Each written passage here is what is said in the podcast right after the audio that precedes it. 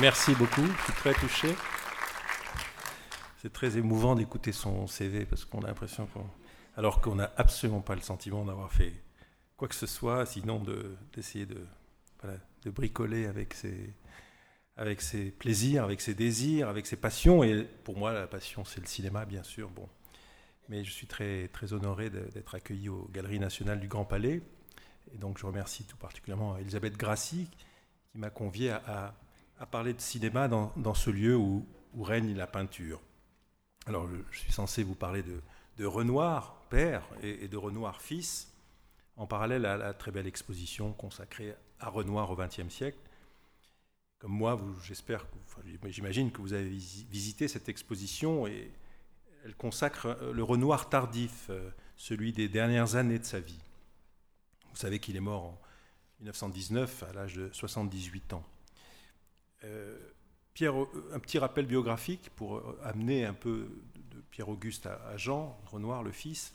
Pierre-Auguste Renoir et, sa femme, Aline, Aline Charigot, ont eu trois fils. Donc vous le savez, Pierre, Pierre Renoir, Jean, Jean Renoir et Claude, celui qu'on appelle Coco et, qui est le moins connu sans doute des trois. L'aîné, c'est donc Pierre Renoir, il est né en 1885, il est mort en 1952. Ça a été un acteur célèbre au théâtre et au cinéma. Il été très proche de Louis Jouvet. Il est mort d'ailleurs l'année suivante. Jouvet est mort en 51 et, Pierre Renoir est mort en 52. Et il a joué dans quelques films de son frère, Jean, euh, les plus célèbres. Euh, je, vous citerai trois titres. Le premier, c'est euh, le film que Jean Renoir a adapté de Georges Simenon, La Nuit du Carrefour.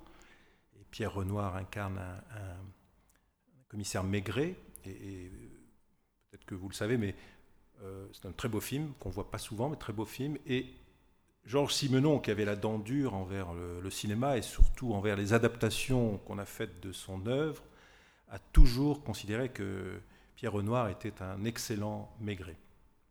Et puis il a joué dans Madame Bovary, il joue Monsieur Bovary, le, pauvre Monsieur Bovary. Il joue aussi Louis XVI dans La Marseillaise, c'est un personnage magnifique euh, qu'incarne Pierre Renoir. Voilà. Bon, mais on va venir surtout à Jean, parce que c'est Jean qui, pour moi, est plus important, sans doute, dans la filiation artistique, si vous voulez. Jean, est né, Jean Renoir est né en 1894 à Paris, et il est mort à Los Angeles, euh, là où il vivait. Euh, il a passé la moitié de sa vie aux États-Unis s'est exilé en 1940. Un épisode difficile, un peu, sombre, un peu curieux, où il est parti de France, il est parti euh, à cause du régime de Vichy, mais il est d'abord parti en Italie, il avait un projet de tourner une adaptation de une Tosca, il a commencé, le tournage s'est interrompu, le tournage a été euh, poursuivi sans lui, et de là il est passé, euh, repassé par le Portugal pour fuir ou s'exiler, disons plutôt, en Amérique. Et à partir de là, à partir de 1940, on peut, on peut considérer que Jean Renoir est quasi devenu américain. Il avait la citoyenneté euh, et il n'a eu avec la France que des rapports après de, épisodiques. Il est revenu souvent en France, mais son vrai pays, à partir de là, est devenu l'Amérique et tout particulièrement Los Angeles. Il avait euh, une jolie maison qu'il avait fait construire, très méridionale, euh, dans un des canyons de Los Angeles. Lui aussi a été quelquefois acteur dans ses propres films. Il apparaît dans une partie de campagne. Je crois qu'une partie de campagne est programmée ici. C'est bon, pour moi un des chefs-d'œuvre de l'histoire du cinéma. Il joue le rôle de l'aubergiste, si vous vous en souvenez. Et surtout dans La règle du jeu, où il euh, incarne ce fameux personnage d'Octave, euh, espèce de personnage comme ça qui zandine sur ses jambes et qui, voilà, qui a cette façon très particulière qu'avait Jean Renoir de parler avec un accent. Et, une espèce de bonhomie euh, très caractéristique de son œuvre et de sa personnalité.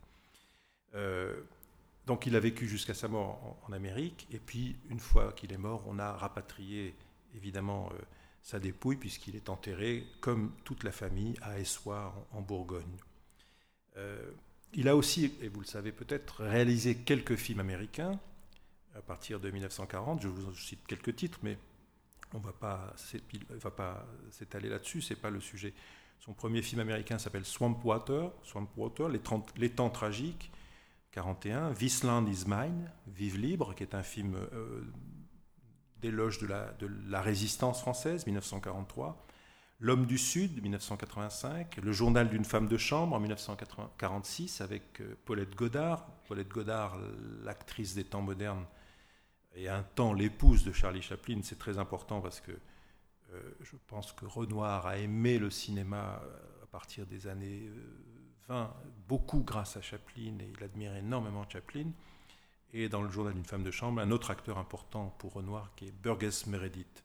Et enfin, euh, The Woman on the Beach, la femme sur la plage en 1946 avec John Bennett et Robert Ryan.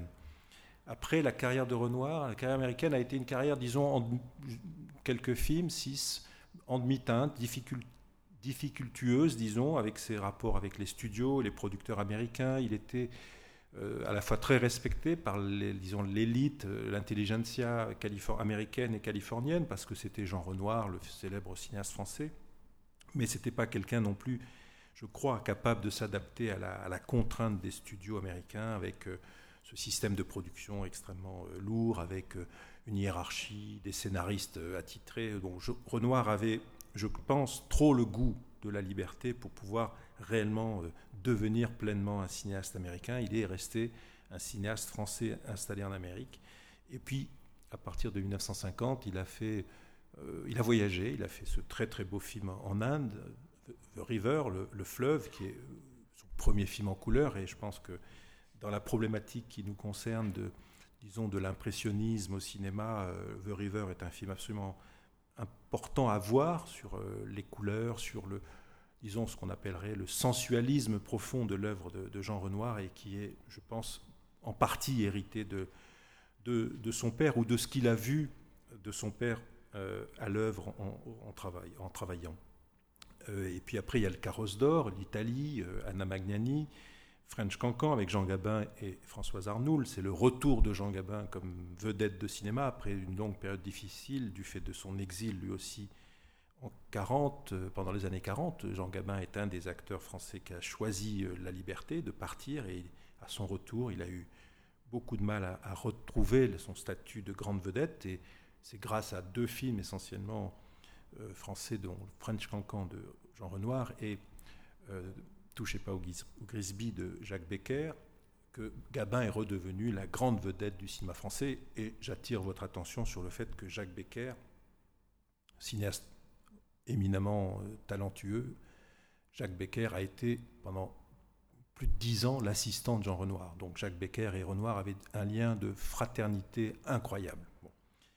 Et si vous avez la curiosité d'aller lire certains textes, quand, quand, Jacques Becker est mort en 1960, un des plus beaux textes qu'on puisse lire sur l'éloge de l'amitié, c'est un texte que Jean Renoir a écrit pour saluer euh, Jacques, Jacques, Becker. Et ce qu'il dit de leur amitié est profondément bouleversant. Et puis il y a Elena et les hommes avec Ingrid Bergman, là aussi euh, euh, l'imaginaire euh, de, Montmartre de, la fin du 19e, et puis le testament du docteur Cordelier réalisé pour la télévision, Le déjeuner sur l'herbe, qui est un film là où on en parlera tout à l'heure, mais où il y a une évocation comme ça très forte à travers le, le bain de Catherine Rouvel de, de l'œuvre ou de l'imaginaire pictural de, son père, de, voilà, de, le nu, le, fleuve, l'eau, le corps, le, voilà, tout ce qui, à mon avis, est, pas inspiré, mais fait écho un peu à l'œuvre de, son père. Et je termine avec Le Caporal épinglé et Le Petit Théâtre de Jean Renoir, le dernier film du cinéaste tourné en 1969. Il n'est mort que dix ans plus tard, donc après les dix, dernières années de la vie de Jean Renoir étaient plus difficiles parce que il a été, refusé souvent à l'avance sur recette, enfin, ses projets n'ont pas abouti. Et donc il s'est consacré à l'écriture de romans. Il en a écrit quatre, je vous les cite Les, les Cahiers du capitaine George, Le cœur à l'aise, Le crime de l'anglais, Geneviève. Et puis il a écrit ses mémoires, Ma vie et mes films, en 1974, qui est un très très beau livre où il raconte euh, ce qu'il est, son, ciné, son, son, destin de cinéaste, mais il raconte beaucoup de choses sur sa formation, son rapport avec son père. Et puis et puis ça, c'est peut-être, si j'ai vraiment un conseil à vous donner, c'est de lire le livre qu'il a écrit sur son père en 1900, qui est paru en 62, que je trouve moi bouleversant, que j'ai lu il y a quelques années quand j'ai travaillé sur justement sur l'influence, les rapports entre Pierre-Auguste Renoir et, son fils. Ce, ce livre, qui est un, je veux dire ce roman, non, c'est un, C'est un roman familial, on peut dire, hein, une saga familiale. Ça s'appelait Renoir. C'est publié en 1981, pardon. Je suis au XXe siècle et pas au XIXe. Et puis c'est reparu et vous le trouvez en folio. Je ne pense pas qu'il soit en vente là, enfin dommage. Ça s'appelle Pierre-Auguste Renoir, mon père.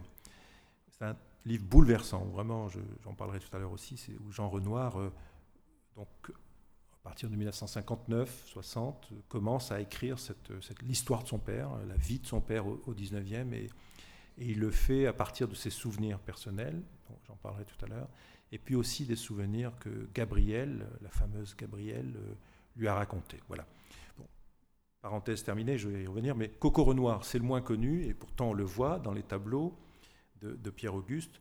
Coco Renoir, c'est le moins connu parce que c'est sans doute celui qui a eu la vie à la fois la plus aventureuse et la moins ben, accomplie. Il est né en 1901, donc c'est le plus jeune. Il est mort en 1969, il est mort jeune. Et il a fait de la céramique un petit peu, puis après il a essayé de faire carrière dans le cinéma comme producteur, mais enfin ça n'a pas été très très loin.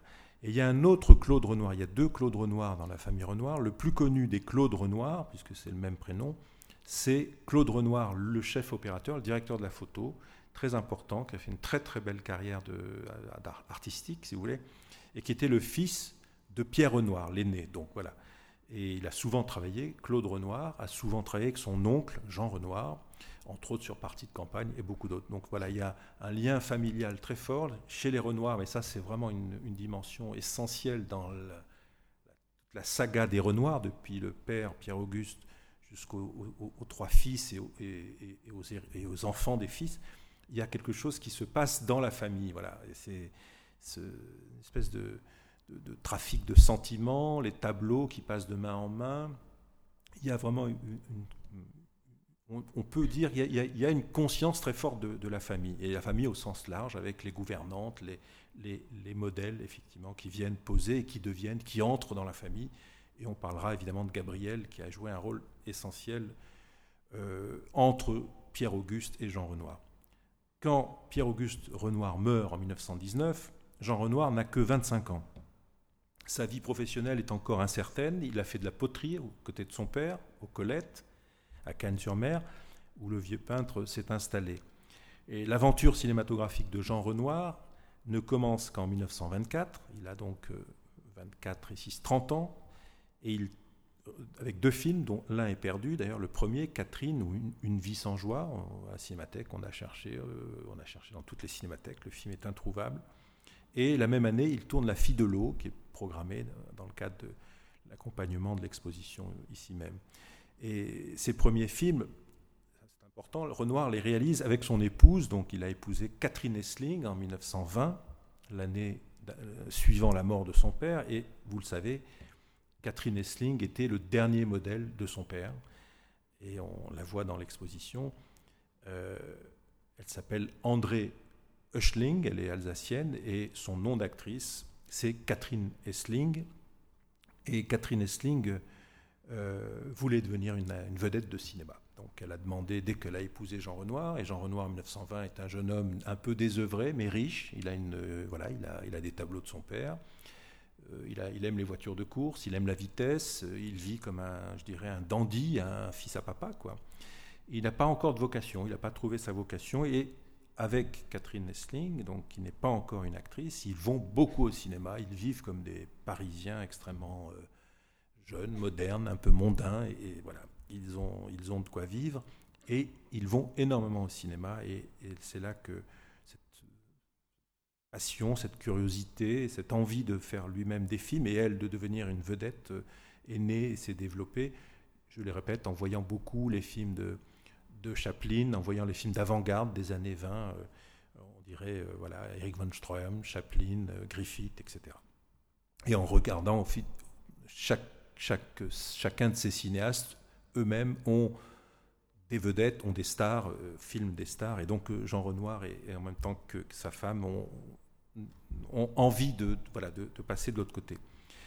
Donc pour faire ces films, Jean Renoir, ben, il a vendu quelques toiles de, son père, des tableaux, pour financer son travail. Donc c'est pas quelqu'un qui, qui s'est dit je vais faire comme tout le monde, je vais avoir un scénario, je vais chercher un producteur, je vais en passer par les difficultés habituelles de, du, voilà, du, trajet pour arriver à faire des films. Non, il le fait un peu comme ça, comme, euh, comme quelqu'un qui a les moyens de faire des films donc, et qui se paye le luxe de faire ses films en vendant des tableaux. Cette dimension symbolique est vraiment importante à mon sens. C'est une sorte de transfert d'argent, transfert d'un art à l'autre. On passe de la peinture, de l'argent que rapporte un tableau à, en investissant dans un autre art qu'est le cinéma. Et Jean Renoir en a conscience. Et il n'a jamais caché la dette qu'il a envers son père. Il a même dit ceci chaque vente de tableau me semblait une trahison. C'est dire, c'est-à-dire qu'il avait très consciemment le sentiment que il sacrifiait un peu l'héritage paternel, mais l'héritage à tous les sens du terme, y compris l'héritage artistique, symbolique, donc pour pouvoir faire des films. Donc il a, comme je dis, il a abordé le cinéma un peu en dandy, en dilettante, si vous voulez, un peu comme un fils de riche. Et puis, en fait, ça lui a donné une grande liberté. Voilà, ça lui a donné une liberté, un goût du risque, de l'expérimentation, c'est-à-dire qu'il n'a pas fait du cinéma comme tout le monde. Il a tout de suite voulu faire un peu son cinéma à lui, avec euh, cette chance qu'il avait de filmer euh, Catherine Essling. Et si vous avez vu les premiers films, dont La fille de l'eau, je pense euh, à ce film-là en particulier, mais je pense à d'autres films aussi de, tout début de Charleston, où, on voit cette Catherine Essling, espèce de modèle un peu qui gigote dans tous les sens. Voilà, il a la chance de filmer la, femme qu'il aime, qui est son épouse, et ça lui donne tout de suite un, point d'ancrage très très fort, ça lui donne une motivation à, filmer un peu par amour. Euh, cette fille qui, n'aspire qu'à devenir une vedette de l'écran et qui n'y parviendra pas. Ils vont se séparer euh, euh, plus tard, dans les années 30, ils ont fait plusieurs films ensemble. Nana, le plus connu, c'est Nana, que j'ai revu, qui est un peu long, un peu ennuyeux, un peu pesant, mais enfin bon, c'est Nana le plus connu. Et Catherine Essling ne sera pas une vedette. Le parlant aura raison d'elle, sans doute, parce que je pense qu'elle ne passera pas l'épreuve du, parlant à la fin des années, des années 20. Voilà. Revenons à Pierre-Auguste tout de suite, je vais le dire un peu brutalement, mais rien pour moi dans les œuvres de Pierre-Auguste Renoir, celles qui sont exposées ici par exemple, ne rend compte, à mon avis, d'une manière ou d'une autre, que le cinéma a fait son apparition à la fin du 19e. C'est-à-dire que ce qui me paraît important de dire, c'est ça, c'est que l'art et la technique, le cinéma est un art et une technique, c'est surtout une technique, qui va devenir un art assez vite, apparu avec, euh, après maintes difficultés, euh, aventures techniques entre la France, les États-Unis, l'Allemagne, l'Angleterre.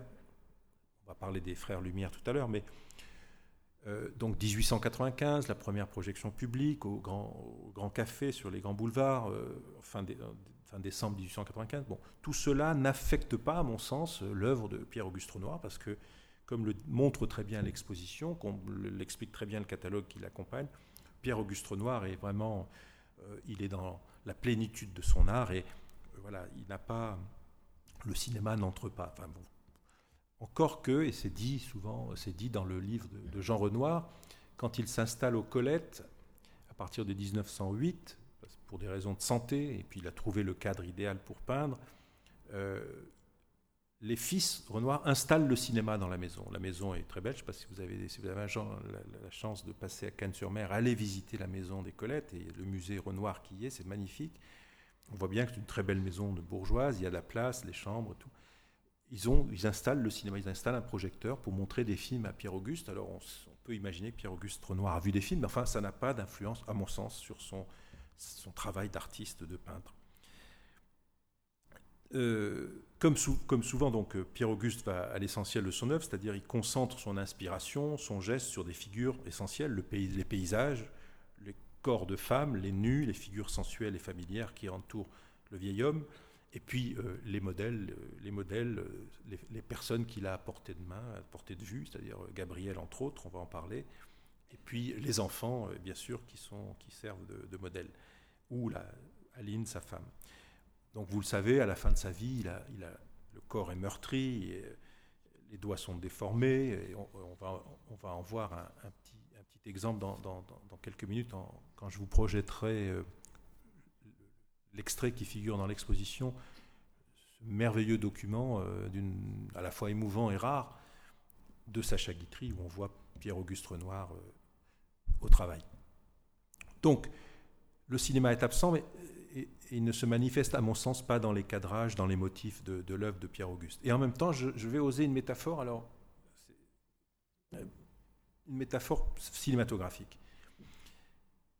L'atelier de Jean Renoir, de Pierre-Auguste Renoir, donc l'atelier des le studio, les Colettes, la maison des Colettes, pour moi, c'est comme un studio de cinéma. Alors voilà, j'ose un peu une métaphore, si vous voulez, c'est de dire, au fond, Pierre-Auguste Renoir, à la fin de sa vie, les dix dernières, années de sa vie, il travaille dans un atelier. Cet atelier inclut la nature.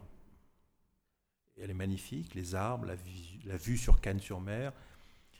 Au fond, j'ose vous le proposer comme une, voilà, une hypothèse. Il travaille comme un cinéaste en studio. Donc, euh, vous l'avez appris en, Enfin, moi, je l'ai appris, mais je le savais un peu, mais bon, je l'ai réappris en venant voir l'expo et en lisant le catalogue, qui est, très dense. Il achète en, il s'installe au Colette en novembre 1908. Il a séjourné déjà pendant un temps à Nice, puis à Cagnes. Euh, il a trouvé le climat qui lui convient, la maison idéale pour travailler et finir ses jours. Pendant dix ans, cette maison des Colettes sera en quelque sorte son atelier en plein air, où il travaille et reçoit ses amis, parmi lesquels, de nombreux peintres qu'il admire, Albert André, Matisse, Picasso, Rodin, Bonnard, et bien sûr les marchands d'art, Vollard, Paul Durand-Ruel, etc. Donc, atelier au studio. Les mots sont proches, euh, mais ils évoquent l'un et l'autre euh, une certaine manière de faire. Est-ce qu'un atelier de peinture ou de dessin peut être comparé à un studio de prise de vue de cinéma? A priori, non. Et il me semble que oui, tout de même, dans la mesure où Renoir peint dans une situation donnée qui est pour lui une contrainte.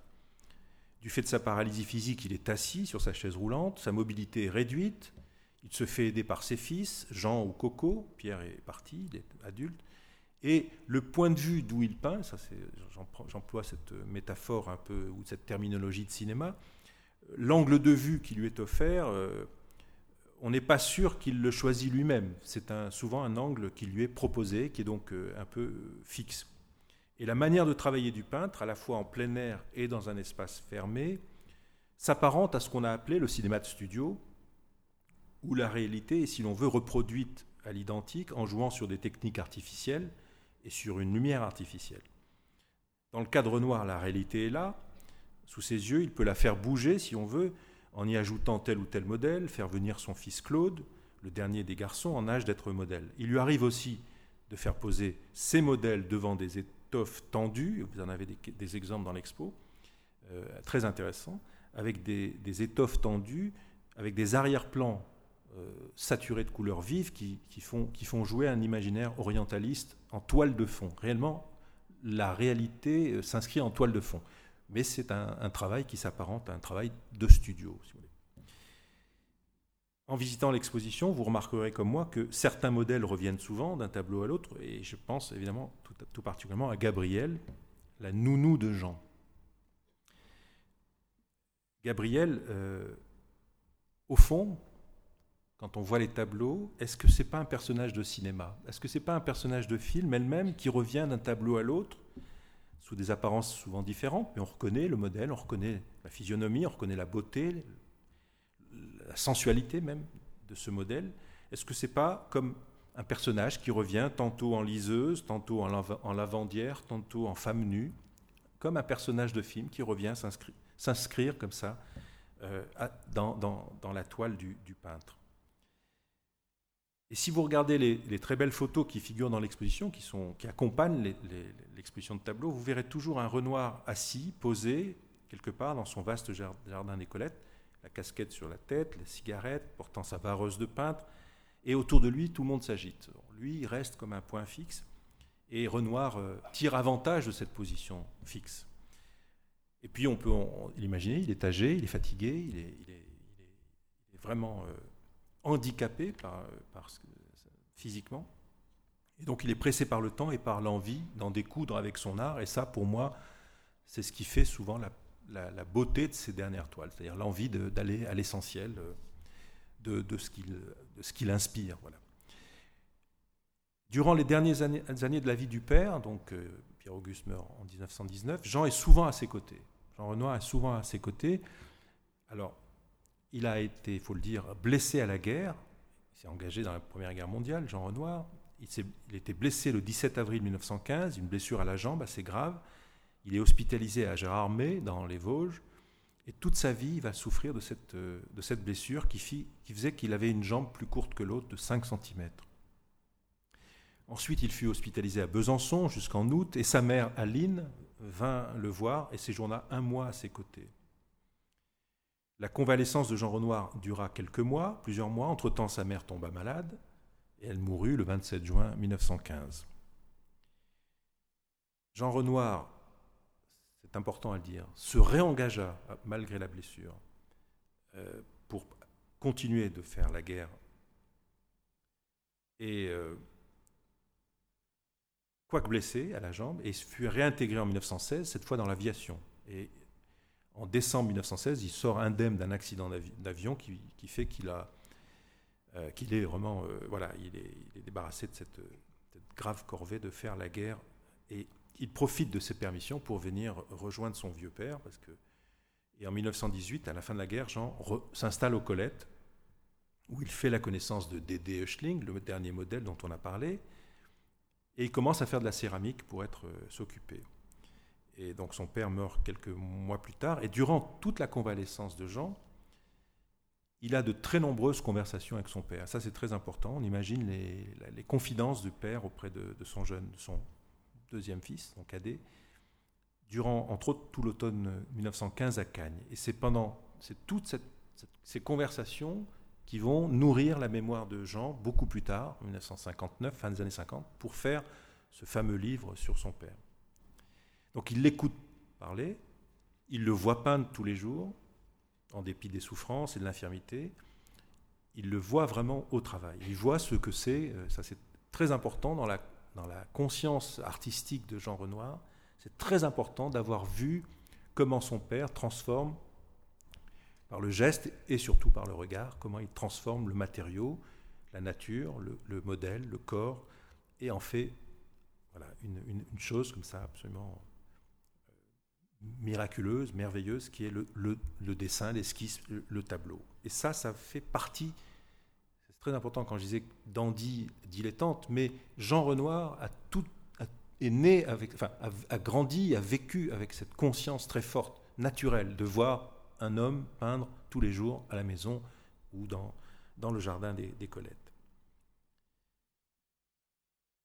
Donc je vous recommande de lire le, livre de, Jean. Il est en tout point admirable, il est très émouvant. C'est un livre d'admiration euh, dans lequel Jean trace le portrait de son père en, remontant aux origines familiales. Pierre-Auguste est né à Limoges, tout ça vraiment euh, défile. Le 19e siècle défile. Il en décrit le parcours, l'itinéraire de peintre, la vie de famille, les voisins, les amis, les marchands, tout ce qui entoure euh, Pierre-Auguste, le mouvement des impressionnistes. C'est précis, c'est vivant, c'est fourmillant de détails, comme dans un film presque, ou une fresque. Sauf que ce n'est pas un film ni une fresque, mais c'est juste un beau livre de, de, souvenirs. Et y compris la plupart de ces souvenirs, évidemment, Jean ne les a pas vécus puisqu'il est né en 1894. Donc tout cela lui a été raconté et il en transcrit un peu le, récit. Euh. L'autre source, je l'ai dit, de, de, de, de cet ouvrage, ce sont les souvenirs confiée par Gabrielle à Jean. Gabrielle Renard, donc, elle est entrée dans la famille Renoir, des Renoirs à la naissance de Jean en 1894. Elle a 15 ans. Elle est, paraît-il, une jeune cousine d'Aline, la, femme de Pierre-Auguste. Elle est originaire de Bourgogne, comme Aline. Je rappelle qu'Aline Charigot est née à Essois, où sont enterrés les Renoirs. Et tout en veillant sur Jean, Gabrielle donc pose comme modèle pour Pierre-Auguste. Je vous renvoie à quelques tableaux célèbres qui sont montrés dans l'exposition. Gabriel Lisan, 1906, Gabriel Reprisant, 1908, Gabriel à la Rose, 1899, qui fait l'affiche et, la couverture du catalogue. La baigneuse brune, Gabriel S'essuyant, 1909. Ou encore ce tableau, Gabriel et Jean, peint en 1895, donc un an, à peine un an après la naissance de, de l'enfant. Et puis, il y a ce tableau intitulé La jeune mère, 1898, c'est Gabriel encore, qui servit de modèle. Idem pour Femme à la Colette Rouge, c'est celui-là dont je parle, je me suis trompé, c'est celui-là qui fait la couverture euh, du livre, du catalogue pardon, et de l'affiche. Elle fait partie de la famille des Renoirs. D'une certaine manière, alors, hypothèse euh, biographique, elle remplace la mère. Elle incarne la féminité sous toutes ses formes, c'est-à-dire, c'est dire la place prépondérante qu'elle occupe dans, dans l'imaginaire du, peintre. Et la plupart des souvenirs d'enfance de Jean sont liés à elle, et il la surnomme quand il est bébé, petit, il n'arrive pas à dire Gabriel. Alors, il y a deux thèses qui circulent. Moi, j'ai lu qu'il la, surnomme, Bibon, et dans le catalogue qui nous est proposé euh, accompagnant l'expo, il la surnomme Ga, comme Ga, le début de Gabriel. Bon, il n'arrive pas à dire Gabriel. Mais ce qui est très important, et vous le savez, c'est que la relation entre Jean Renoir et Gabriel va durer jusqu'à la mort de Gabriel. Euh, donc elle est chassée de la, maison par Aline et elle revient quand Aline meurt pour continuer d'être auprès de Pierre-Auguste euh, modèle. Elle s'installera elle aussi en Amérique parce qu'elle va épouser un jeune peintre américain, Conrad Slade.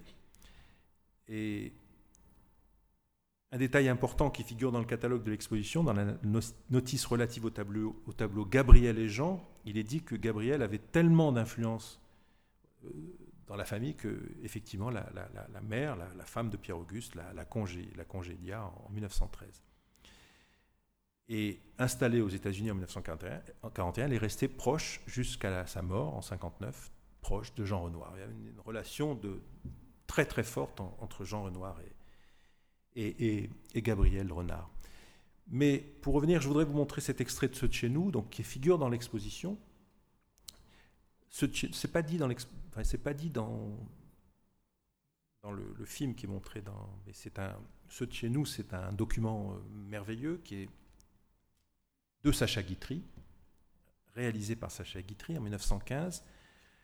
Et ce qu'il faut savoir, c'est que Sacha Guitry, à partir de ce film de 1915, l'a retouché en 1939, il y a ajouté un commentaire et il l'a retouché encore en 1952. Là, ce que je vais vous montrer, c'est le même extrait, à peu près avec un commentaire. Donc, euh, Sacha Guitry, derrière son bureau, qui évoque la figure de Pierre-Auguste Renoir. C'est un document très rare, j'ai eu l'occasion de le remontrer, moi, parce que j'ai fait une expo Guitry il n'y a pas longtemps à la Cinémathèque. C'est le premier film que réalise Sacha Guitry. Il n'est absolument pas cinéaste à l'époque. Il, il, va, le devenir une dizaine d'années plus tard. Mais il a cette idée géniale, Guitry, avant tout le monde, de se servir du cinématographe comme un moyen de filmer les grands hommes. Et les grands hommes, c'est qui? C'est au fond les amis de son père. Euh, parmi eux, il y a Renoir, mais si vous voyez tout le film en entier, il y a Rodin, il y a Degas, il y a Sarah Bernard, il y a Anatole France, il y a Octave Mirbeau, il y a André Antoine, il y a Saint-Saëns, et il y a Claude Monet. C'est-à-dire que Renoir, euh, pardon, Guitry filme euh, les gens qu'il a la chance de connaître par, euh, le fait que Lucien Guitry, son père, est un, une très grande vedette du théâtre et que son père connaît tout Paris, tout Paris des arts, littérature, peinture, théâtre. Et avec sa caméra, il va filmer ces gens, il enregistre voilà, des gestes, leur vie, etc. Et ce qu'il fait avec Pierre-Auguste Renoir, c'est bouleversant. On va le revoir là. Euh, on va voir euh, les doigts tordus, on va voir le, les attelles qui permettent à Pierre-Auguste de, peindre, on va voir surtout le regard de Pierre-Auguste Renoir. Il a, en 1915, il, a 74 ans la casquette, la cigarette, et puis vous allez voir comment euh, regard vibrant et inquiet du, peintre, il, est filmé, mais pour lui c'est assez inédit d'être filmé, il n'a pas l'habitude d'être filmé, il ne sait pas exactement, euh, il, il, est, de biais, il ne sait pas s'il faut regarder la caméra, il d'ailleurs il ne la regarde pas, et vous allez voir que par contre Sacha Guitry, lui, est beaucoup plus malin, beaucoup plus moderne, lui il regarde la caméra, et à un moment donné il vient s'installer face caméra, comme on dit, et il vient caler le plan.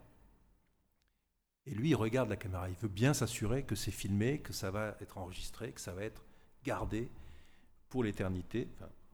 Si on peut penser qu'un film peut durer l'éternité, mais pourquoi pas. Et puis, il y a ce jeune homme qui vient par derrière et pour aider le, père. Et là, je dois avouer que très longtemps, j'ai cru que c'était Jean Renoir dire que ça m'arrangeait d'avoir Jean Renoir dans le plan. Vraisemblablement, je pense que ce n'est pas Jean Renoir, c'est Coco. le plus jeune des trois, des trois frères, des trois fils. Pourquoi Coco? Parce que vous allez voir, c'est un adolescent, il, même s'il est en costume, mais bon, dans les familles comme ça, on mettait le costume.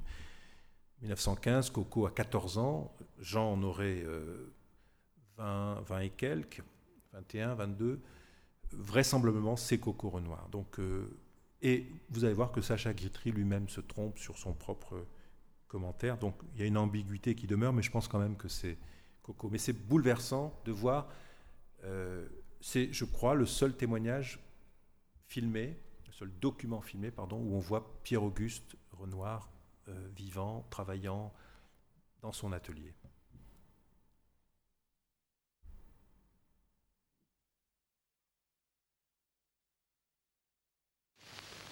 Voici Auguste Renoir. Et là, vous les voyez, ces pauvres mains déformées par le mal.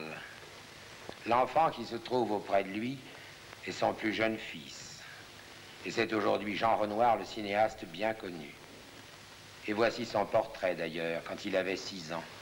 Admirable tableau son illustre père que j'ai toujours sous les yeux.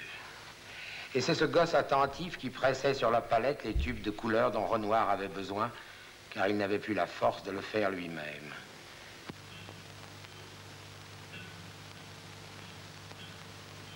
Chaque matin, lorsque sa cuisinière revenait du marché, Renoir lui demandait ce qu'elle avait acheté. Alors elle vidait son panier sur la table de la salle à manger. Généralement, c'était là qu'il travaillait, et il choisissait parmi les légumes et parmi les fruits le sujet d'une nature morte qu'il faisait immédiatement. Car pour lui, chaque chose était un sujet de toile. Imaginez ce qui pouvait se passer dans la cuisine lorsque Renoir avait choisi pour modèle le superbe poisson que la cuisinière venait de rapporter pour le déjeuner. Elle venait de temps en temps le réclamer au maître qui disait pas encore, car il voulait l'avoir fini avant de le manger.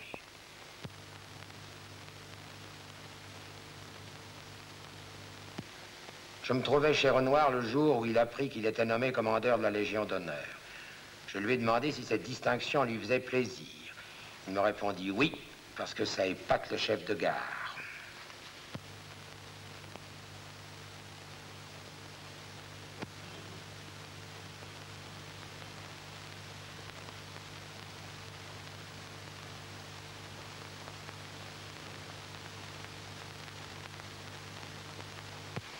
C'est un tableau de Renoir qui atteignit le prix le plus élevé qu'on ait jamais connu. Ce tableau se trouve à la Tête Galerie à Londres. Il est intitulé La Loge. Il l'avait vendu jadis 1500 francs. Madame Courteau l'a payé 3 millions. Il en vaut aujourd'hui certainement 50.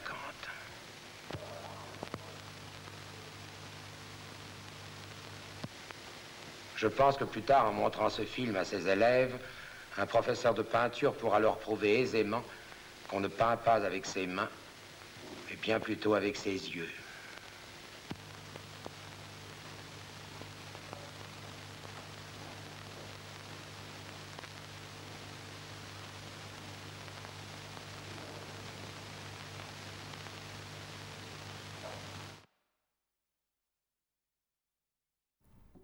Vous, voyez comment euh, Sacha Guitry rentre dans le plan, il vient s'installer, il vient caler l'image. Ça, c'est très impressionnant. Il vient caler l'image, il se met en face et il, est l'interlocuteur à la fois de Pierre-Auguste, mais aussi de nous, spectateurs. C'est ça qui est fort. Il vient dire voilà, je suis témoin, c'est par moi que vous avez accès à Pierre-Auguste. C'est très, très, c'est très moderne comme dispositif. Il se trompe sur Coco, il dit que c'est Coco et il dit que c'est le dernier, le plus jeune, mais c'est Coco n'est pas devenu Jean Renoir. Bon, donc il y a je pense que l'erreur vient de là.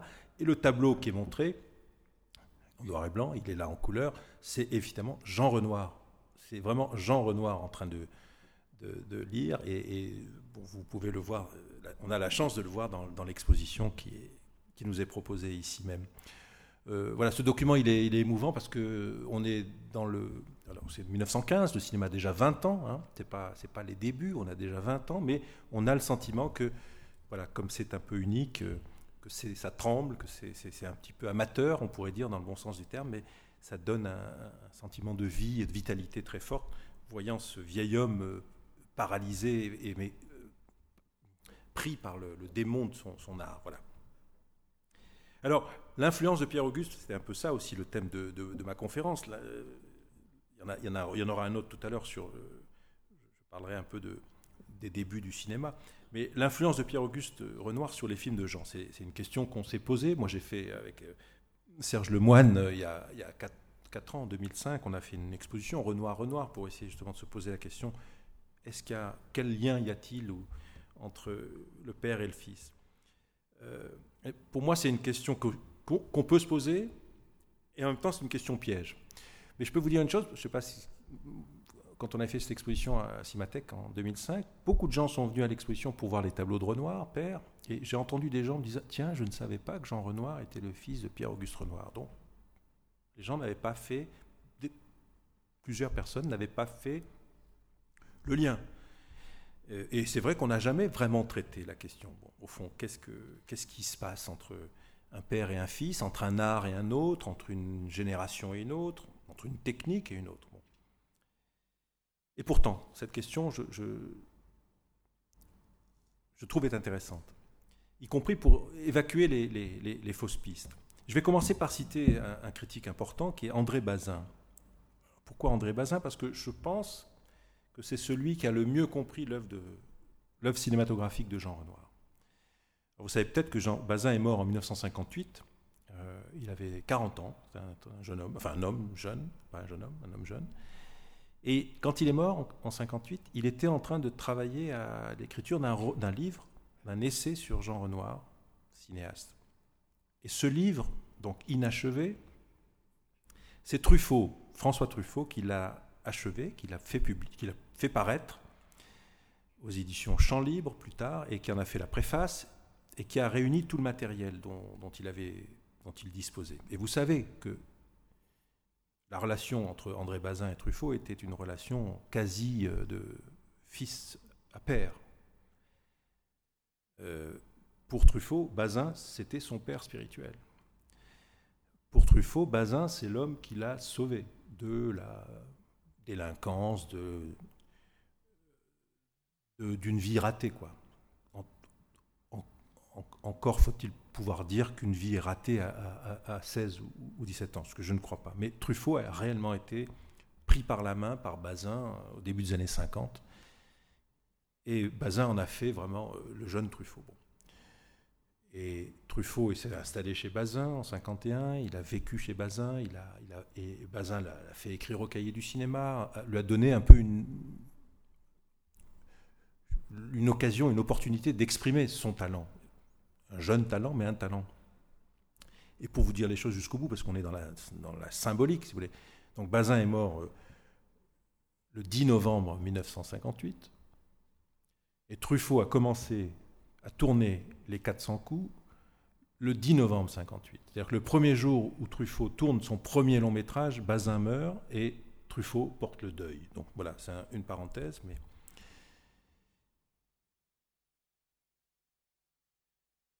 Je vais citer Truffaut avant de citer Bazin. Truffaut, dans la préface à ce livre, qui est, disponible sur Jean Renoir, Truffaut dit ceci. Je ne suis pas loin de penser que l'œuvre de Jean Renoir est celle d'un cinéaste infaillible. Disons plus raisonnablement que le travail de Renoir a toujours été guidé par une philosophie de la vie qui s'exprime à l'aide de quelque chose qui ressemble beaucoup à un secret professionnel, de point, la familiarité. C'est grâce à la familiarité que Renoir a réussi à tourner les films les plus vivants de l'histoire du cinéma, ceux qui respirent encore quand on les projette 40 ans après leur tournage. Truffaut poursuit André Bazin, dont tous ceux qui l'ont connu gardent le souvenir d'un homme extraordinaire, plein d'une bonté et d'une intelligence joyeuse, Bazin se trouvait en totale familiarité, il souligne, avec l'œuvre de Renoir, avec ces 30 films qui tournent autour de la célèbre phrase de la règle du jeu, prononcée par Renoir lui-même dans le rôle d'Octave, deux points, j'ouvre les guillemets pour la citation, tous les cinéphiles comprennent et, dans le monde entier n'arrêtent pas de se la dire pour essayer de la comprendre. Tu comprends, dit Octave à son ami, tu comprends, sur cette terre, il y a une chose effroyable, c'est que tout le monde a ses raisons. Je ferme la citation de Truffaut. Alors cette familiarité, on, reprend le mot, cette familiarité dont parle Truffaut en évoquant le cinéma de Jean, Noir, il me semble qu'elle s'inscrit en droite ligne dans l'héritage spirituel du père. Pierre-Auguste. C'est parce que Jean Renoir, comme je le disais tout à l'heure, a été mêlé dès sa plus tendre enfance au geste du père, ce geste de peindre et de transcrire sur la toile les personnages et les lumières ou les couleurs de son enfance, que Jean a abordé le cinéma avec cette liberté, cette insouciance, dans le seul but de transcrire le mouvement de la vie. La dimension sensuelle du cinéma de Jean Renoir, qui prévaut à toute construction idéologique ou qui mettrait la technique au-dessus de tout, Jean Renoir la, doit en grande partie à l'influence de son père. Donc ça, c'est un point important. L'héritage spirituel entre un père et son fils. Cette liberté que Jean Renoir a acquise, il l'a acquise en regardant son père, en, regardant, en vivant cette relation de familiarité dont parle Truffaut, cette relation de familiarité de qui? De Pierre-Auguste avec ses modèles, de Pierre-Auguste avec ses enfants qui sont eux-mêmes modèles, on les voit dans l'exposition, Pierre, tantôt Pierre, tantôt Jean, tantôt Coco, selon l'âge de chacun. Ça les embêtait souvent d'être modèles, mais ils l'ont fait pour faire plaisir à leur père. Je viens à Bazin, la citation de Bazin. Et Bazin parle explicitement, et ça de façon extrêmement vive et intelligente, de l'influence, la question de l'influence du père sur le fils. Et il dit ceci Renoir ne construit pas ses films sur des situations et des développements dramatiques, mais sur des êtres, des choses et des faits. Cette constatation qui explique sa manière de diriger les acteurs et de traiter les scénarios nous donne aussi la clé de sa mise en scène. De même que l'acteur ne joue pas une scène qui ne serait elle-même qu'un épisode du scénario, réciproquement, la caméra n'est pas là pour dégager d'abord les rapports dramatiques, épurer l'événement pour en faire saillir les lignes de force, mais au contraire pour s'intéresser à son irremplaçable singularité, Jean Renoir est le fils d'Auguste. L'héritage de son père, il ne, faut, le faut point chercher dans cette plastique formelle de l'image, qui est justement la mauvaise influence de la peinture sur le cinéma. La picturalité éclatante de l'œuvre de Jean Renoir n'est en rien dans la composition de sa photographie, cadrage ou valeur, mais dans la qualité de son regard et le parti pris des apparences. Le regard dont parle Sacha Guitry. Bazin continue Si, de surcroît, partie de campagne se plaît à évoquer les sujets et la lumière de l'impressionnisme, c'est par une coquetterie exceptionnelle et qui confirme la règle. Jean Renoir s'y joue de Renoir Auguste, comme il le fait de Beaumarchais et de Musset dans la règle du jeu. C'est un hommage amusé et discret dont le véritable gage n'est pas dans une dimension, dans une imitation, une imitation consciente, mais dans le commun amour, la commune sensibilité dont témoignent le cinéma de Jean et la peinture d'Auguste. Ça, c'est très important. Renoir fait le cinéma idéal qu'aurait fait son père si l'on pouvait s'imaginer que celui-ci eût quitté ses pinceaux pour la caméra. Cette picturalité essentielle s'exprime d'abord par l'attention à la valeur singulière des choses et de leur conjonction, Renoir ne sacrifie pas l'arbre à la forêt, là gît son véritable réalisme plus que dans son penchant pour les sujets naturalistes, et c'est un réalisme cinématographique. Là, vous avez un condensé absolument incroyable, extrêmement bien écrit, extrêmement bien pensé par Bazin, de toute la relation et de comment penser cette relation, qui existe, mais qu'il faut, euh, comment dire, traduire, qu'il faut euh, déplacer, déconnecter. Il n'y a pas de relation d'influence directe entre la peinture de l'impressionnisme de Pierre-Auguste et le cinéma réaliste et poétique de Jean. Il y a un décalage. Et disons, et on peut le dire comme ça, Jean Renoir se repose des questions en termes de figuration, en termes de cadrage, en termes de rythme, en termes de sensualité, euh, en partant de l'influence de son père, mais il les trouve par lui-même avec le médium qui est le sien. Si on s'intéresse à la relation artistique entre Auguste et Jean, il impose de différencier nettement ces deux supports, ces deux médiums, comme on dit, que sont la peinture et le cinéma. C'est du côté de la recherche de correspondance ou d'écho qu'il faut aller pour trouver des lignes de force, des traces, une certaine puissance invisible qui crée le lien secret entre chacune des œuvres des Renoirs. Une même approche de la, vie, de la nature, des êtres, une même vision davantage fondée sur les sens que sur l'intellect ou les concepts, et ça c'est fondamental. Je vais citer quand même Jean Renoir parlant de son père. Et ça c'est très beau aussi.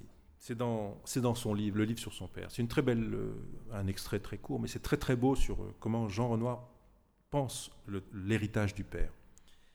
Il dit par exemple ça. Je sais par exemple que l'international des filles, entre guillemets, dont la peau ne repousse pas la lumière, constituait une catégorie du monde de Renoir, son père, plus importante que la catégorie allemande ou française, que les divisions politiques ou religieuses.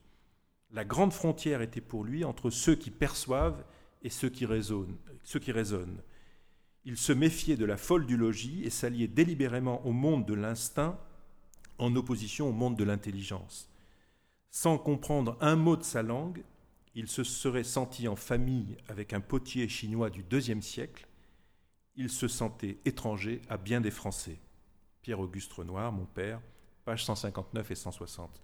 Moi, ce que je retiens, et qui est le trait d'union entre le cinéma, entre la peinture et le cinéma, c'est cette fameuse catégorie des filles qui prennent la lumière. C'est fondamental. Pensez à la peinture, pensez aux tableaux qui sont à côté de nous, à, deux pas de chez nous, les, tableaux de Pierre-Auguste, les modèles, Gabriel, on a parlé de Gabriel. Pensez au film de Renoir, avec ses vedettes, il a filmé des grandes actrices ce qui passe avant tout, ce n'est pas le plaisir et le désir de filmer Ingrid Bergman ou Anna Magnani, c'est de filmer des actrices qui prennent la lumière, des actrices, des femmes dont la peau ne repousse pas la lumière, et l'expression est de lui. Alors, cette influence des films de Renoir, on la sent, de Pierre-Auguste sur Renoir, on la sent dans La fille de l'eau, j'en ai parlé, Partie de campagne, c'est évidemment le, le chef-d'œuvre des chefs-d'œuvre pour moi. Je vous rappelle que Partie de campagne est un film inachevé, Renoir tourne en 1936, non loin, sur les bords du Loing, pas loin de, de, Fontainebleau, là où il a une maison, la, maison des, Renoirs, Jean Renoir et de sa femme. Le tournage s'interrompt, il tourne en août 36, il fait très mauvais temps.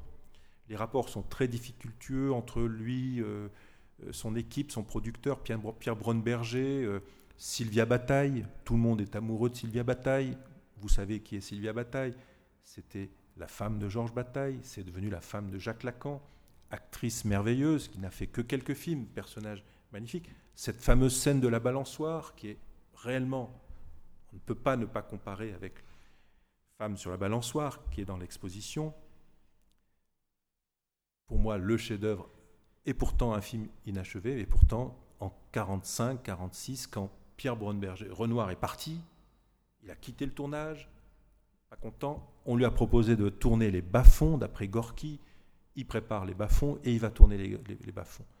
Et le film, partie de campagne, reste en plan. Et en 45, après la guerre, Pierre Braunberger, le producteur, qui s'est, pendant la guerre, euh, caché parce qu'il était juif, après avoir été embarqué à Drancy, il bon, réussi à s'échapper, il s'est caché dans le sud de la France, il reprend les rushs et il reprend il, prend la, il demande à Marguerite Renoir, la monteuse de Renoir, de monter partie de campagne. Et il s'aperçoit, Jean Renoir, qui est déjà en Amérique, s'en désintéresse, fait confiance, est déjà passé à autre chose, et partie de campagne, tel que nous le connaissons, est né comme ça, comme un film né, euh, je dirais, euh, de façon euh, comme un, accouchement difficile, on va dire, et, c'est devenu un chef-d'œuvre absolument magnifique sur voilà, une histoire, euh, une intrigue minimale et, des personnages, des, costumes, euh, les bords du loin, euh, l'oiseau, l'arbre,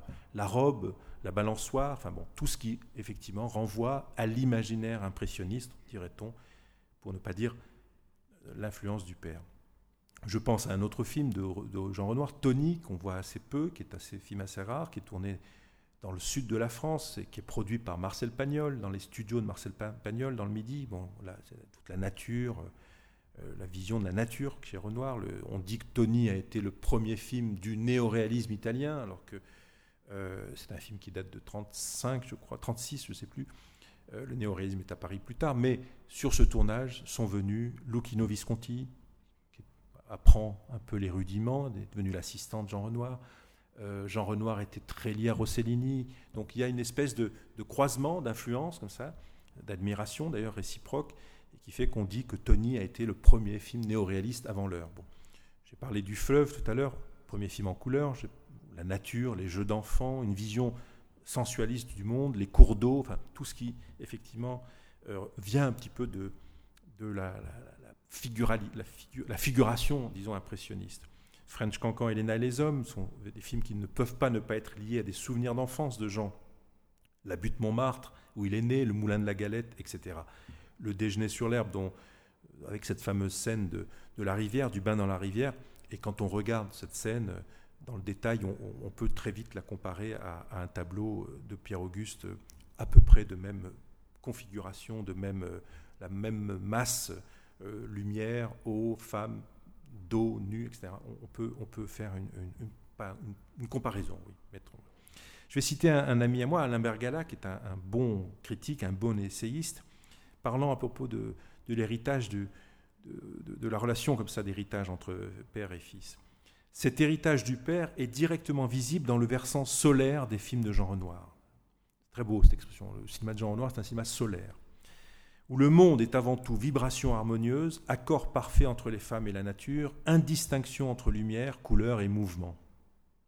Les femmes, chez, le Fils, plus encore que chez le Père, y sont liées presque consubstantiellement à l'eau, qui est leur élément naturel et dont on sait qu'il est chez Jean Renoir fondateur de son rapport au cinéma et au cœur de sa scène primitive d'artiste. J'aime bien euh, cette expression aussi. Euh, de la scène primitive d'artistes, parce que chez Jean Renoir, je pense qu'il y a, comme je l'ai essayé de le dire au tout début de ma conférence, qu'il y a quelque chose qui s'est joué dans, dans, la, dans, la vie, dans le regard, dans la, la, scène familiale, c'est-à-dire qu'il a vu son peintre, son, son, son, père travailler comme peintre, et quelque chose s'est passé dans, cette espèce de, de geste euh, à la fois naturel, quotidien, euh, de travail, mais et, et, de regard et d'amour avec euh, lui-même comme modèle, avec euh, Gabriel, avec euh, l'ensemble des gens qui ont défilé dans l'atelier du père, il s'est créé quelque chose qui est intime et qui fait partie de la relation essentielle entre Jean Renoir, cinéaste, et son art, le cinéma. Bon, j'ai dit deux mots sur Catherine Essling parce que c'est important dans la vie de Jean Renoir au début, du moins, puisqu'elle est, c'est par elle qu'il il l'a dit lui-même, c'est pour elle qu'il devient cinéaste, pour l'aider à devenir une vedette. Elle incarnait un type d'actrice euh, originale dans le cinéma d'alors, une nature débordante. Hein. Euh, elle n'a pas été le modèle de, Pierre-Auguste pour rien, en perpétuel mouvement, vivante, éloignée des canons de la beauté artificielle du cinéma, en quelque sorte une anti-star. D'ailleurs, Renoir sera toujours attiré par ce genre de femme actrice, même lorsqu'il utilisera des actrices renommées telles que Anna Magnani dans Le Carrosse d'Or ou Ingrid Bergman dans Elena les Hommes. Ce sont des vraies femmes charnelles. Il dit, et il emploie euh, euh, l'expression de Delacroix, des corps dévoreurs de lumière. Voilà, ça, ça c'est la, matière même du cinéma de, Jean Renoir. Alors, je voudrais terminer cette, euh, cette causerie, si vous voulez, en parlant des débuts du cinéma, parce que j'ai dit tout à l'heure, et quoi ça sert de le dire, mais je pense que c'est vrai, que le cinéma n'est pas présent dans l'œuvre de, Pierre-Auguste Renoir. Et pourtant, le cinéma existe, 1895, la première projection publique, l'arrivée du train en gare, tout ça, la sortie des usines Lumière, voilà, les débuts du cinématographe. Euh, à La Ciotat. Vous savez que, pourquoi La Ciotat? Parce que bah, la famille Lumière a une très belle maison à La Ciotat. Ils passent leurs vacances à La Ciotat. Donc beaucoup de ces premiers films sont tournés soit à, Lyon, la ville où les, Lumières ont, leurs usines, soit à La Ciotat parce qu'ils y passent leurs vacances.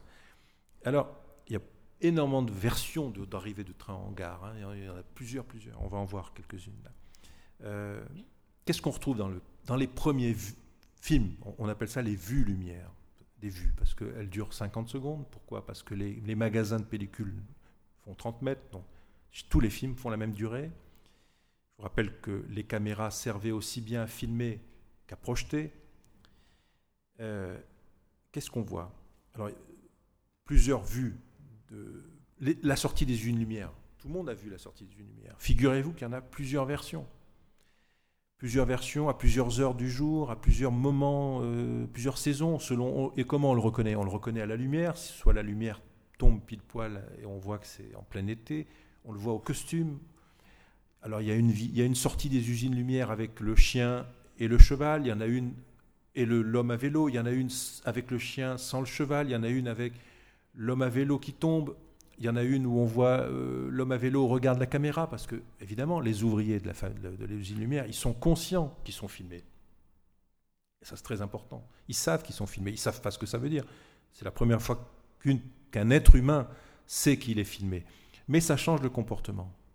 Et c'est ça, les petites variations d'un film à l'autre, ben, c'est euh, tel regard, tel, un tel joue trop, surjoue son rôle. Bon. Et ça fait la richesse de, ces vues lumière magnifiques. Et qu'est-ce qu'on voit dans les films lumière? Des scènes de famille, le repas de bébé, des bords de mer, des joueurs de cartes, la petite fille et son chat, on va le voir, des scènes de rue, l'Arc de Triomphe, les Champs-Élysées, la place de l'Opéra, la place Bellecour à Lyon, les quais de Saône, des scènes avec omnibus, tramway, on va en voir, des piétons, des promeneurs, des cafés, des boulevards, des défilés, des processions, des jeux, des hommes au travail, dans des ateliers, des gares, plein de gares, La Ciotat, Perrache, Cologne, Villefranche-sur-Saône, en Palestine, au Japon. Il y a 1500 vues lumière qu'on a répertoriées. 1500 vues lumière répertoriées, restaurées, euh, disponibles. sont saisies sur le vif à Paris, à Lyon, à La Ciotat, à Berlin, à Bruxelles, à Moscou, à Londres, à Liverpool, à Venise, etc. Qu'est-ce qu'on voit dans ces vues lumières? On voit le monde moderne et industriel de la fin du 19e.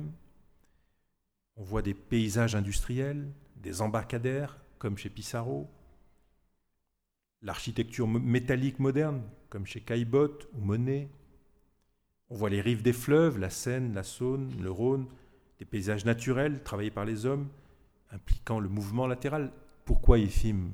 Parce que, comme les caméras sont fixes, vous allez voir un film filmé en train, comme leur, obsession c'est le mouvement, se mettre dans un bateau et suivre la rive, c'est créer le mouvement.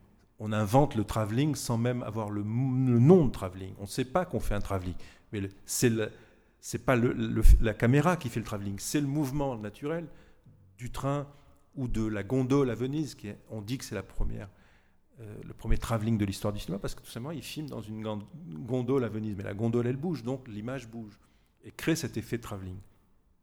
Comme chez Monet, comme chez Renoir, comme chez Pissarro, comme chez Sisley. Georges Sardou le disait à propos de l'invention, l'invention du cinéma et son intention première. Il dit, c'est la vie même c'est le mouvement pris sur le vif. Et Bazin dit quoi? Le cinéma, c'est saisir la nature sur le vif. Il me semble, n'étant pas un, spécialiste de la peinture, que l'impressionnisme, ça a été un peu ça. Avec les moyens, sortir de l'atelier, aller filmer la, nature, la vie, euh, euh, les canaux, euh, les rues, les, les tramways, les omnibus, les piétons, les promeneurs, les cafés, ça a été voilà, saisir la nature sur le vif. Alors regardons quelques films lumière. Vous allez voir à quel point on a toujours ce sentiment, plus d'un siècle après, que c'est le début de quelque chose, les premiers pas de quelque chose. Donc ça, a l'émotion de, des premières fois. Et en même temps, pour ceux qui, voilà, dont le regard est, est travaillé par la peinture, formé par la peinture, essayez d'imaginer un petit peu euh, comment pouvoir euh, rapprocher ces vues lumière de, des tableaux impressionnistes qu'on voit ici ou qu'on peut voir à, Orsay ou, dans d'autres euh, musées ou, dans les expositions magnifiques qu'on a la chance d'avoir à Paris. Il y a cette dimension du cadre, que ce qu'on met dans le cadre, et, là on a le sentiment que le cinéma balbutie et essaye d'apprendre à cadrer, à faire entrer dans le cadre des, forces, des masses. On va voir les premières euh, vues. Quelques premières vues sur Lyon.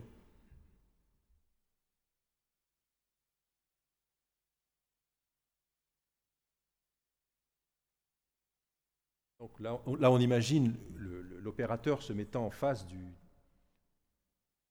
tramway en se disant le spectateur va, avoir peur que le tramway vienne. Mais, on a compris que le tramway va mais créer cet effet masse dans le cadre. Voilà, ça c'est un des, un des premiers gestes du regard cinéma. C'est créer dans le cadre une masse qui vient troubler le regard du spectateur. Pareil, celui-là qui arrive, on se dit, il vient sur nous. Créer cette petite frayeur, cette légère frayeur du réel qui fait qu'à un moment donné, le tramway va passer à côté.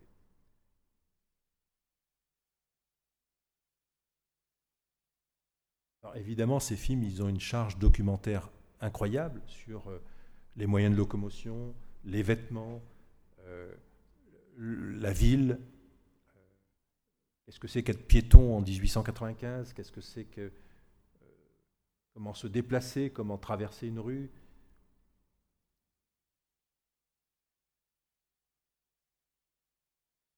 Voilà. Là, on est en mouvement. Évidemment, ce n'est pas le film qui fait le mouvement. C'est le fait qu'on est dans un train et que le train, à Lyon, voilà, on, on reconnaît Lyon, c'est le train qui bouge, mais la caméra euh, enregistre le mouvement même du train. Voilà on est dans une logique d'enregistrer le, les effets. On ne sait pas encore qu'est-ce que c'est que le cinéma. On ne sait rien. On, on, a une technique et on a déjà cette idée qu'il y a une fenêtre, un cadre. Qu'est-ce qu'on met dans le cadre voilà. Donc quand le cinéma arrive, ça c'est mon hypothèse, il est nécessairement un développement technique par rapport aux arts, à la photo et à la peinture, mais il est très en retard sur la peinture artistiquement. Il est très en retard, il ne sait rien encore. Il n'a pas créé sa grammaire artistique. Bon, ça c'est très, c'est une des, des nombreuses arrivées en gare. Et là aussi, ce qui est beau, c'est comment peu à peu le plan se remplit, le cadre se remplit de personnages, des costumes.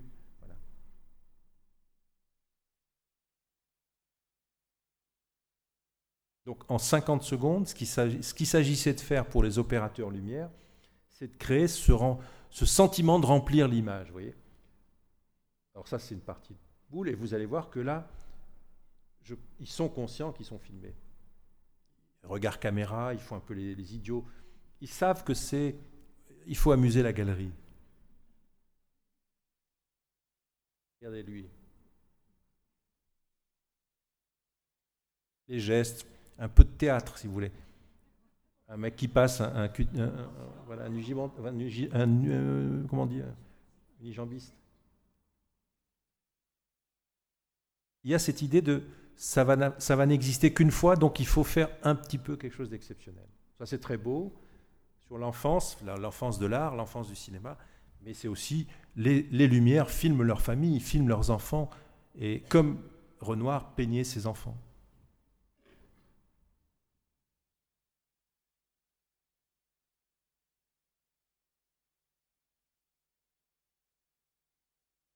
L'idée, c'est est-ce qu'elle va arriver jusqu'au bout sans tomber? On n'a pas beaucoup de temps, donc il faut faire vite, 50 secondes.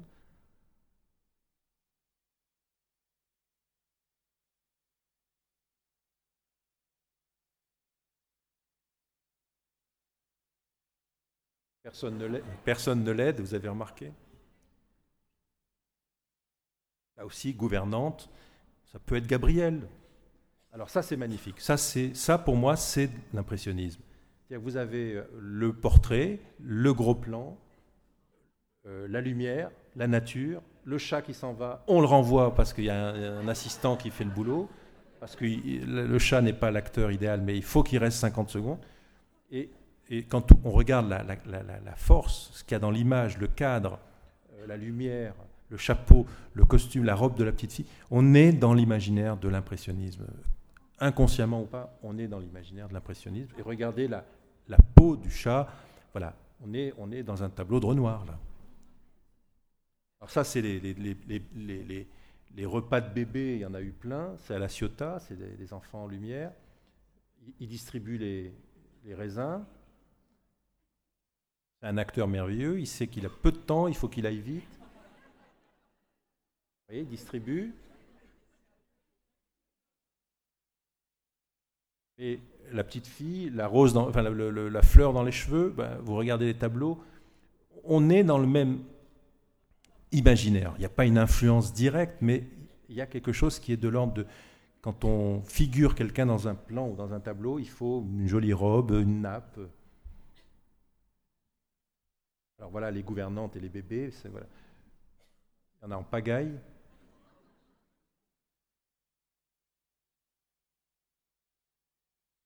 La famille Lumière est une famille bourgeoise hein, installée, ils ont, ils vraiment fait une belle fortune. Ils venaient de Besançon.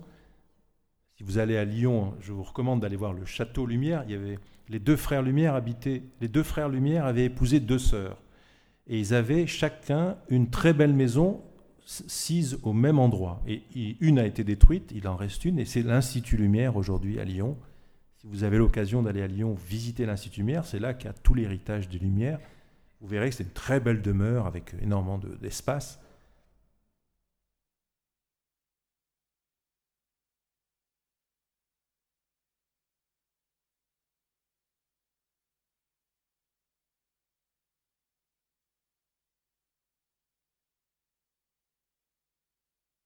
Ça joue, ça rentre dans le plan, ça sait que ça ne va pas durer longtemps, et il faut que le plan soit nourri, soit rempli, soit densifié par la, présence, par les gestes, par la gestuelle. Par... On est prêt à faire n'importe quoi.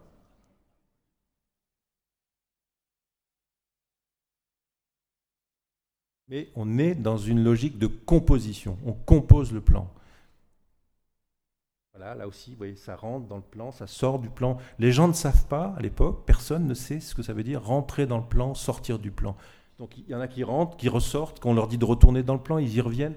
C'est complètement euh, anarchiste, parce qu'on ne sait pas encore euh, comment composer l'image. Et là, là-dessus, la peinture a énormément d'avance, évidemment. La peinture, le peintre, lui, il sait comment cadrer, composer son image. C'est pour vous dire qu'une invention technique, euh, n'est pas, pas pour autant au même niveau de sophistication artistique euh, sous prétexte qu'elle invente le mouvement. Il a fallu du temps pour que le cinéma apprenne lui-même à composer sa propre grammaire.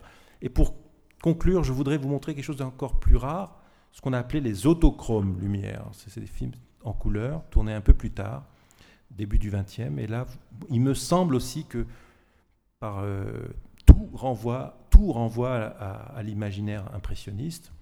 Euh, les couleurs, l'eau, les paysages, les femmes, les portraits, euh, les robes, vous allez voir, c'est très beau, c'est très rare aussi, c'est très précieux. Moi j'aime beaucoup regarder ça.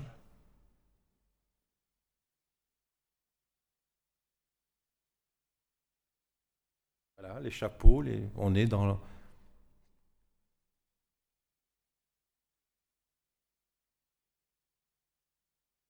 avec une conscience d'être filmées. Ça, c'est très important. Ce ne sont pas des actrices, mais elles savent qu'elles sont filmées. Donc toute la gestuelle est, je dirais, ennoblie par l'idée d'être filmée. Donc on fait, vous allez voir tout à l'heure,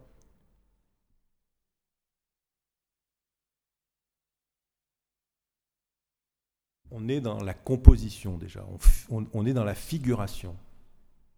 Regardez. On, dirait qu'elle pose un peu.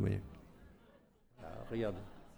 Bah, il y a toute une, voilà, une conscience de soi euh, dans l'image qui est déjà signe qu'on a compris que le cinéma est un art euh, nouveau, mais qui a euh, sa propre rhétorique et sa propre noblesse, si vous voulez. Quitte à ne pas être une très bonne actrice, c'est le cas là.